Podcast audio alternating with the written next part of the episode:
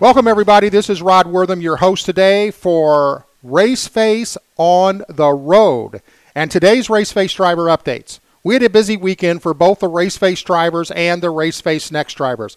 I had the opportunity to spend the weekend at Madera Speedway in California, where we had three of our Race Face drivers competing in different late model series. So let's get started with Race Face driver Jesse Love. Again, he was at Madera Speedway to compete in both the 5150 Junior late models and the RPM Mortgage Pro late models in his home Smiles number 38 Toyota.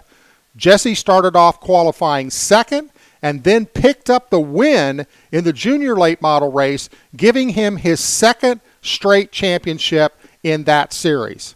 In the pro late model race, he qualified sixth out of 38 cars.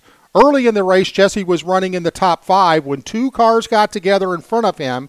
He had to slow to avoid the wreck and slip back, having to restart in 24th position.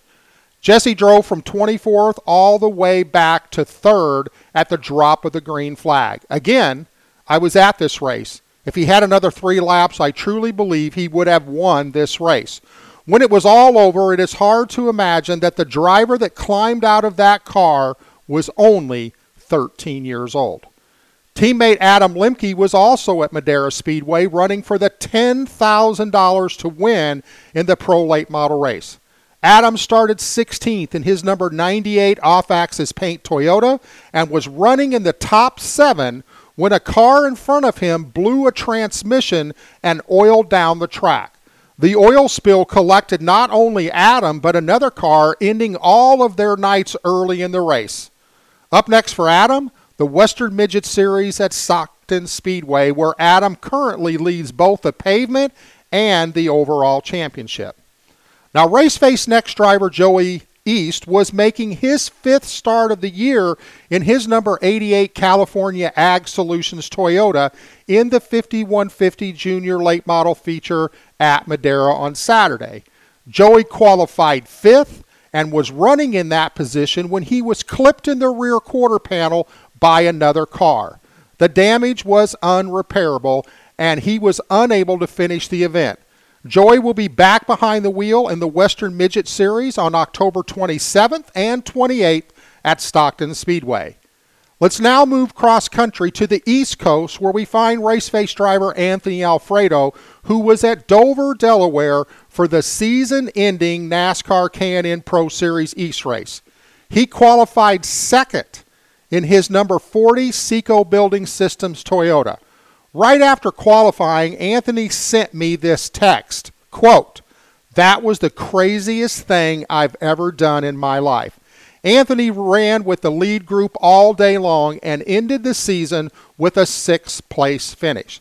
Anthony finished fifth in the championship point standings with a win, a pole, four top fives, and nine top ten finishes. Up next for Anthony ARCA Racing Series at the season finale in Kansas on October the 19th. Raceface driver Ryan Vargas was also making his first visit to the Monster Mile on Saturday in his number 2 Rev Racing Toyota. Ryan qualified 13th, then brought home his sixth top 10 finish of the year in seventh place. Ryan finished out the year sixth in points in his rookie season with the NASCAR K&N Pro Series East division. Now let's talk about the third driver in that race at Dover.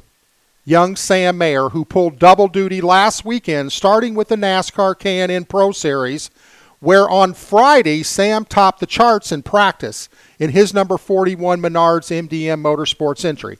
But Sam struggled in qualifying and had to settle for a 12th place starting position. However, the race was moved to Saturday morning due to rain.